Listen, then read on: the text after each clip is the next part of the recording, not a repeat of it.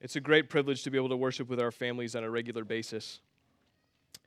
Uh, Ruth chapter 3 this morning is where we're going to be. If you don't have a copy of God's Word, there are a handful on the table back there. Please go grab one and uh, use it. See the words that I'm going to read in front of you. It'll be an immense help because we're going to look at some things in great detail this morning. Ruth chapter 3, I'm going to begin in verse 1. I'm just going to read the entirety of the chapter. Um, Ruth chapter 3, beginning in verse 1. Then Naomi, her mother in law, said to her, My daughter, should I not seek rest for you that it may be well with you? Is not Boaz our relative uh, with whose young women you were? See, he is winnowing barley tonight at the threshing floor. Wash, therefore, and anoint yourself, and put on your cloak, and go down to the threshing floor. But do not make yourself known to the man until he has finished eating and drinking. But when he lies down, observe the place where he lies. Then go and uncover his feet and lie down, and he will tell you what to do. And she replied, All that you say, I will do. So she went down to the threshing floor and did, did just as her mother in law had commanded her. And when Boaz had eaten and drunk, and his heart was merry, he went to lie down at the end of the heap of grain. Then she came softly and uncovered his feet and lay down. At midnight, the man was startled and turned over, and behold, the woman lay at his feet. He said, Who are you? And she answered, I am Ruth, your servant. Spread your wings over your servant, for you are a redeemer. And he said, May you be blessed by the Lord, my daughter. You have made this last kindness greater than the first, and you have gone after you have not gone after young men, rather poor or rich. And now, my daughter, do not fear. I will do for you, I will do all for you, all that you ask. For all my fellow townsmen know that you are a worthy woman. And now it is true that I am a redeemer. Yet there is a Redeemer nearer than I. Remain tonight, and in the morning, if he will redeem you, good, let him do it. But if he is not willing to redeem you, then, as the Lord lives, I will redeem you. Lie down until the morning. She lay at his feet until the morning, but arose before, before one could recognize another. And he said, Let it not be known that this, this woman came to the threshing floor. And he said, Bring the garment you are wearing and hold it out. So she held it and measured out six, and he measured out six measures of barley and put it on her. Then she went into the city. And when she came to her mother-in-law, she said, How did you fare, my daughter? Then she told her then she told her all the man had done for her, saying, These six measures of barley he gave to me, for he said to me, You must not go back empty handed to your mother in law. She replied, Wait, my daughter, until you learn how the matter turns out, for the man will not rest, but will settle the matter today. So last week we spent our time in chapter 3 also, and we were just considering a handful of things that were going on, particularly from Naomi's perspective. Naomi concocts this, what we called reckless and risky plan. What is that? What is it that Naomi uh, commissions Ruth to do here in chapter 3? Uh, this plan came out and was born out of impatience. She saw an opportunity for her daughter in law to no longer be a childless widow and she concocts this plan in haste. And that puts Ruth in this potentially compromising situation. And you recall as we thought through that and we applied that maybe to our day today and considered the things that were going on in our day today, we thought about two words that seemed to be contradictory on their face patiently urgent. How can we as people be patiently urgent? We've been given the mission to make disciples. That is our mission. The, Jesus commissions us to make disciples. But we, as people who sit together in this room, must not grow impatient in our mission. We must not grow impatient in our mission. And when we don't see the yield that we think that we should be seeing immediately, we should continue being patient and being faithful. God has given us this task to make disciples and to be a disciple who makes disciples, but that process isn't a checklist. Friends, our world is all about checklists. We love the idea of a checklist. But being a disciple means being a learner and being a worshiper and being a servant. And if you can show me the metrics or the measurables for those things, I'd love to know. But because of the sin that plagues our own hearts, all of us worship, our worship wiring goes haywire and we worship other things other than the one true God. We worship different things other than the one true God and his son Jesus. We worship our families or our hobbies or our work, and we find our worth in them and we see them as our source. Or we or our servant wire goes haywire and we serve ourselves rather than God and others. We hurt others. We walk on them. We ignore God and discard people. And we pridefully act like we know everyone and everything. And that's where our learning wire goes haywire. We ignore God's word and prayer and discard people. And being a disciple means in humility learning. Being a disciple means in humility serving, and being a disciple means in humility worshiping the one true God and his Son, Jesus Christ. And the gospel produces this humility in us. If we're centered on the gospel as a people, this gospel produces this humility in us by showing us that it was not through our work that we were saved or our merit that salvation came to us, but when we were dead, God made us alive in Christ. And when we were in total darkness, God sent the light of the world. When we lived pridefully, we were not disciples or disciple makers. And again, this disciple making, disciple mission is not a checklist. And that's what makes it so difficult. Naomi saw an opportunity for Ruth to get somewhere in this life, to no longer be a childless widow. And she pushed impatiently and risked and was reckless and sure, the situation was urgent, but compromises were made in impatience. And we learned that we should see our disciple making mission as urgent, but with patience. We're a people who want a perceivable result. We want a high rate of return, we want a high yield. And oftentimes that leads us to compromise. God says to us, You leave the results to me in your disciple making mission. Just be faithful to point others to me in your learning, in your worshiping, and in your serving. The desire for a big return on investment is why we've convinced ourselves that we don't have time to make disciples. Because if you don't, uh, if you, do, if you don't get instant results, you move on. I like to build things and work with my hands, and I know a lot of you also like to build things and work with your hands. But I have to be careful because that exposes a hidden corner of my heart, a sinful corner in my heart that says my desire to achieve an intended result in my work can quickly become a source of satisfaction for me, a source of satisfaction that I want to make ultimate, but is not ultimate and cannot offer ultimate satisfaction to me. Achieving a result with materials is not eternally satisfying. Jesus is.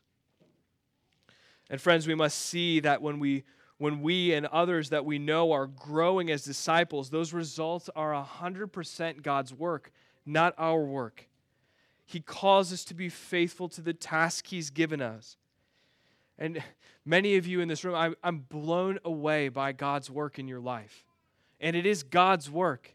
It is God's work love for God and a love for His Word, increasing in understanding, learning with regularity, endurance in difficult situations, situations that, that many people would cave under. The work of God in your life is producing endurance in you, inviting others into your home in hospitality, showing them the love of God around the table, communing with them.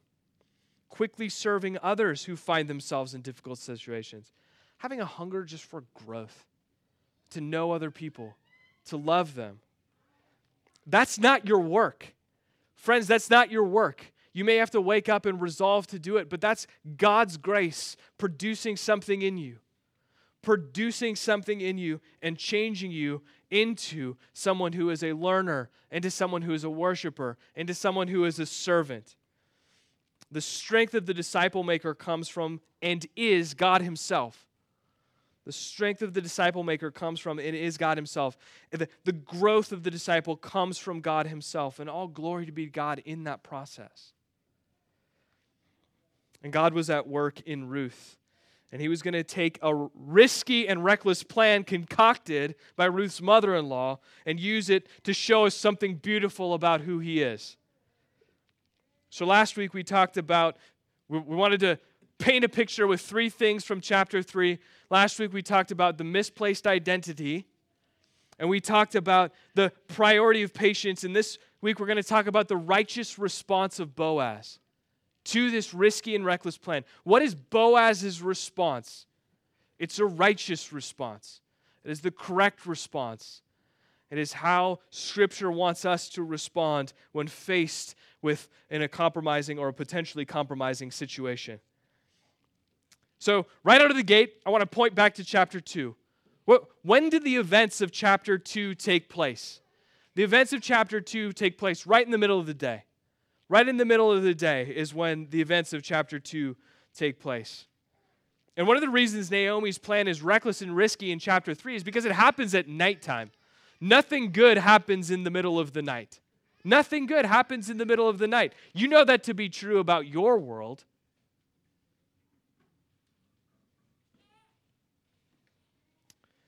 Under the cover of darkness, but the plan comes to a head at midnight. So, what's being communicated here? In the daytime, when people are watching, it's easy to project an upright image. But in the night, when no one is watching, it's here that we find out who we are. We say, I'm alone. It's not hurting anyone. But in those moments, that's where we show our true colors. Psalm 69 5 says, Oh God, you know my folly. The wrongs I have done are not hidden from you. In those moments when we believe that no one is watching, we say something about who we believe God to be and who we say that we are. We say that our life doesn't belong to Him. We say that we're not accountable or responsible for the actions and the way that He says we are. He says that His command to us to be holy is optional. And so we're led to ask the question Will Boaz respond in the same way in darkness as he does in the light of day? Will Boaz respond in the same way in darkness as he does in the light of the day? And the answer is yes, he does. We see this in his greeting. We see this in his greeting. May the Lord be uh, may you be blessed by the Lord is what he says to Ruth. Look in verse 10 uh, if you go back up the page to verse 8, we see that this is now midnight. And the man was startled and turned over, and behold, a woman lay at his feet. And he said, Who are you? And she said, I am Ruth, your servant. Spread your wings over your servant, for you are a redeemer. And then he said, May you be blessed by the Lord. In chapter 2, he does the same. He greets his servants by saying, The Lord bless you. And he also, in chapter 3, addresses Ruth as his daughter. He says, Now, my daughter, do not fear. He does the same in chapter 2. His behavior here in chapter 3 is consistent as it is in chapter 2. In verse 8 of chapter 2, he, he says to her, he says to Ruth, Now listen, my daughter. He treats her in the same way in the middle of the day and and in the middle of the night. Now, Boaz was probably significantly older than Ruth. We have a clue in the second half of verse 10 in chapter 3. He says, You have made this kindness greater than the first, in that you have not gone after young men, whether rich or poor. And calling out the young men, he's probably saying, Those guys are different from me. I'm, I'm older. She didn't chase after the young guys the strong, attractive guys who are in the field with their bronze skinned and their muscle tone, they're working in the field all day. When we saw Boaz was a worthy man in chapter 2 in the daytime, and that he is consistent even at midnight, we are meant to think, this guy's unflappable. I don't know if you use that word. This guy's unflappable. Nothing gets to him. Here's a young woman whose actions could easily have been interpreted as sensual, easily been interpreted as suggestive, and he treats her with respect. He doesn't take advantage of the situation. What's the key here? He looks long term. He looks long term. Ruth's response to the question, Who are you? is I am Ruth, your servant. Spread your wings over your servant, for you are a redeemer. She's quoting him from back in 212, where he says, The Lord repay you for what you have done, and a full reward be given to you by the Lord, the God of Israel, under whose wings you have come to take refuge. Ruth sees Boaz as God's provision for her, the very wings of God. But when she says what she says, his response is long term. He exercises the patience that Naomi doesn't. He treats Ruth with respect, but he tells her that he needs to get organized. He tells her that there's a redeemer that's closer than he. He can't realize his, his role as redeemer and provider. Now, the idea of redeemer has come up a couple of times, and it's pretty much exactly what it looks like on its face. Essentially, if someone entered into a season of need, if they entered into a season where they had nothing, a family member was expected by law to step in and care for the party in need. And this person would be referred to as a redeemer. God refers to himself as redeemer. We think about the Exodus in particular. If we think about Exodus 6 6, God tells Moses, this very thing. He says, Say therefore to the people of Israel, I am the Lord, and I will bring you out from under the burdens of the Egyptians, and I will deliver you from slavery to them, and I will redeem you with an outstretched arm and with great acts of judgment. Redeemers were determined by closeness in family relationship. And Boaz knew of another man who was closer in family ties to Ruth through Naomi, and therefore could choose to be the one who cares for her, or as Ruth says, be the wings of God. For the widow, provision would naturally be seen as marriage. So, in this moment, Boaz is stating that his intentions are to marry Ruth if the man nearer does not assume the role. And even in the middle of the night, Ruth or Boaz thinks long term in his interactions with Ruth. He is wise. He knows what God requires and wants to honor God in every situation, whether it be in the middle of the day or in the middle of the night. Sinclair Ferguson writes Boaz is an outstanding example of biblically instructed man who makes wise instinctive responses in critical situation. Boaz states his intentions with Ruth and then he sends her away with plenty. He wants Ruth and Naomi to know that he is going to follow through. Ruth gets up before she's recognizable, even, even the appearance of impropriety. Even the image of impropriety is thought through by Boaz. He wants to protect Ruth's reputation from Naomi's reckless plan. And then he gives Ruth six measures of barley as a down payment on his lasting provision for Ruth to show Naomi. So we see Boaz's righteous response to this risky and reckless plan set out before Ruth. And there's a lot we can learn here, but we don't have a lot of time. So I'm just going to give you two things, especially in the way that this text directs us to Jesus. First thing, first thing is this. What we do behind closed doors, alone when no one is watching, reveals who we truly are. What we do behind closed doors alone when no one is watching reveals who we truly are. Now, before we step into this, we have to be warned of moralism that tends to creep in when we think about this. What this is saying, what I'm saying here, is not that whatever, whatever ingenuity or creativity that you can apply to be the same person in, in your uh, loneliness as amongst other people that's, that's a salvific element or that saves you. The reality is that that's not true. The reality is the only way that this takes place is through transformation that comes through Jesus Christ. And just like Boaz found himself alone with temptation at his feet and responded righteously, Jesus found himself in uh, a position of temptation in the wilderness and responded righteously. Matthew 4 records Jesus going into the wilderness alone and fasting. Now, if you've ever fasted, you understand that you start to get hungry quickly. And then you get hangry because you don't have food. And Matthew 4 2 says, And after fasting 40 days and 40 nights, he was hungry. That's like the most obvious statement that's ever been made. I, th- I, think that's the most obvious verse. After 40 days and 40 nights, he was hungry. Yeah.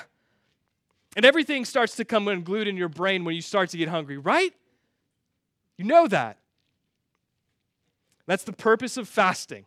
Friends, that's the purpose of fasting. Because you can't rely on your own, your own ingenuity, your own creativity to get you from point A to point B. Rather that you would rely on God and not food as your ultimate source. Jesus was 40 days into fasting, so he's probably pretty weak. And then Satan shows up and tempts him. Satan shows up and tempts him to break his fast, to test God, and offering uh, him earthly dominion. And Jesus responded in each instance. How does he respond? With Scripture. He gives him Scripture. No one was there, but in his weakness, Jesus responded in holiness. Hebrews 4:15 says, "For we do not have a high priest who is unable to sympathize with our weaknesses, but one who in every respect has been tempted as we are, yet without sin. This high priest is Jesus." He never sinned. He always honored God with his actions. And when Boaz woke and he was startled by a young woman at his feet, he proved daytime Boaz was no different than nighttime Boaz. Jesus in the wilderness acted with resolve. No one was around. He could have made that stone into bread. No one have known, right? Again, Psalm 69 5 rings in our ears. Oh God, you know my folly. The wrongs I have done are not hidden from you. Jesus never sinned. Charles Jefferson writes that a mature Christian is tested not in his public performances, but what he does when the world is not looking. When we identify Jesus and honor God even in the dark of night, when we think no one is watching, we quote Deuteronomy 8 3 with Jesus in Matthew 4. Man shall not live by bread alone, but every word that comes from the mouth of God. Friends, here it is. Make God's word your food, and you won't make compromises in the moments of temptation. Make God's word your food, and you will not make compromises in the moments of temptation. Boaz made God's word his food, and he honored God even at midnight. So ask yourself the question what is my midnight? This looks different in our world. This looks different in our world. When am I alone and convinced that no one is watching? And am I indulging in sinful behavior in the times where I'm alone? Where is the place where I find myself in my day where I'm convinced that my Christ likeness doesn't matter? That no one sees me and honoring God is far from my mind? If we're honest, and because our culture values privacy so highly, this is a lot more often than we think. This is a lot more often than we think after or before hours in the office, late nights after our spouse and our kids have gone to bed. In ancient societies, houses were full of families. They were full of families, extended families, not just immediate families. Very few rooms, much of it was common. And when the sun went down in ancient societies, very little happened because lighting a home was expensive. We live in a world where the lights never have to go off, which means our patterns of life differ from others. I go to bed at 10 p.m., some of you go to bed at 2 a.m. Our patterns of life are very different. And when our patterns of life are that different, you will find yourself in different places that a lot of people with a lot of midnight. What do we do behind closed doors alone when no one is watching reveals who we truly are? Will we honor God by knowing Him through His Word and grounding all of our life in it? Will we pursue self or self interest in those moments? Make God's Word your food, and you will honor God at midnight. Finally, then, the second thing in conclusion this morning is this stand in awe of God's redeeming work in Christ. Stand in awe of God's redeeming work in Christ oftentimes, friends, this gets shoved or swept under the rug. We say that we believe, we say that we have trusted God, but we treat it like a back page news story. We treat it like an opinion piece. It's not, it's the greatest truth that we can know. Boaz was ready to redeem Ruth, to care for her long term, to provide for her not only in the moment, but for the rest of her life. Friends, Christ is your Redeemer. Christ is your Redeemer. He is our Redeemer. We together before Christ, we together in this room were a spiritual widow. We were a spiritual Ruth's deceased husband, his name was Mahlon.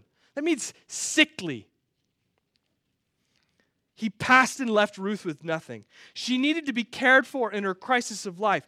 In the same way, in the same way, what the world promised to us the provision, the care, the comfort, the blessing, the satisfaction, the happiness the world has failed to deliver us.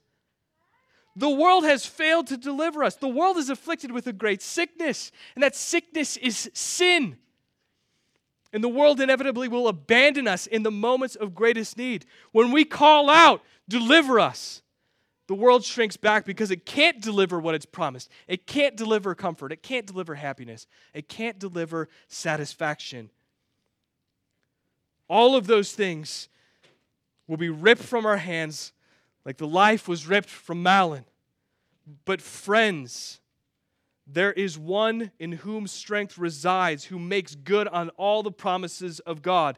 In stark contrast, God makes a way. Boaz means strength is within him. The deliverer, the redeemer, strength is within him. There is one whose strength resides, who can make good on all of the promises of God. The sickly, diseased world can't make good on any of its promises. It can't. Stop investing time there. There is one who can make good on all the promises of God. His name is Jesus Christ. And when all is lost and your heart is troubled, Jesus tells us to hold out our garment and he gives us six measures of barley. He tells us to come and eat and drink with him. He says, You're not my servant, you're my friend. The, this is the king of the, the universe. This is the king of the universe who says, I'm going to fill you. Not only in the moment, that's all the world can offer you, just a moment. God can offer you in Christ an eternity of plenty. Jesus Christ, his blood was drained for you, for your redemption, for your provision. Blood and water flowed from his side to deliver us to redeem us. But strength was within him, and the serpent's head was crushed. The grave was shamed, and the world stood with its mouth agape while he made it his footstool. The nations may rage, but Jesus has already brought about peace and gives it freely. Friends, how can we not shout this from the rooftop?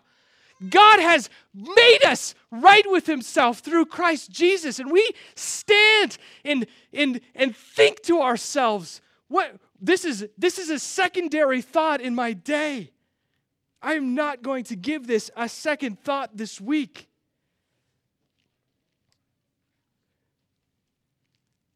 The nations may rage.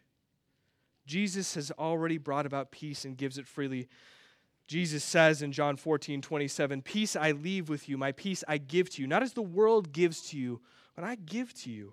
Let not your hearts be troubled, neither let them be afraid. Notice that he says in there, Not as the world gives, do I give it to you. Not as the world, not as the one who can't offer you satisfaction or comfort, or more than just in the moment. So the question comes if, we, if you're here this morning and you don't know the King of the universe, turn to him. Admit that you've been looking for peace and comfort and provision and care and blessing and happiness in worldly things, things that are sick with sin. And trust Jesus. He can give you all of these things and more. They're coming with such finality, not now, but soon.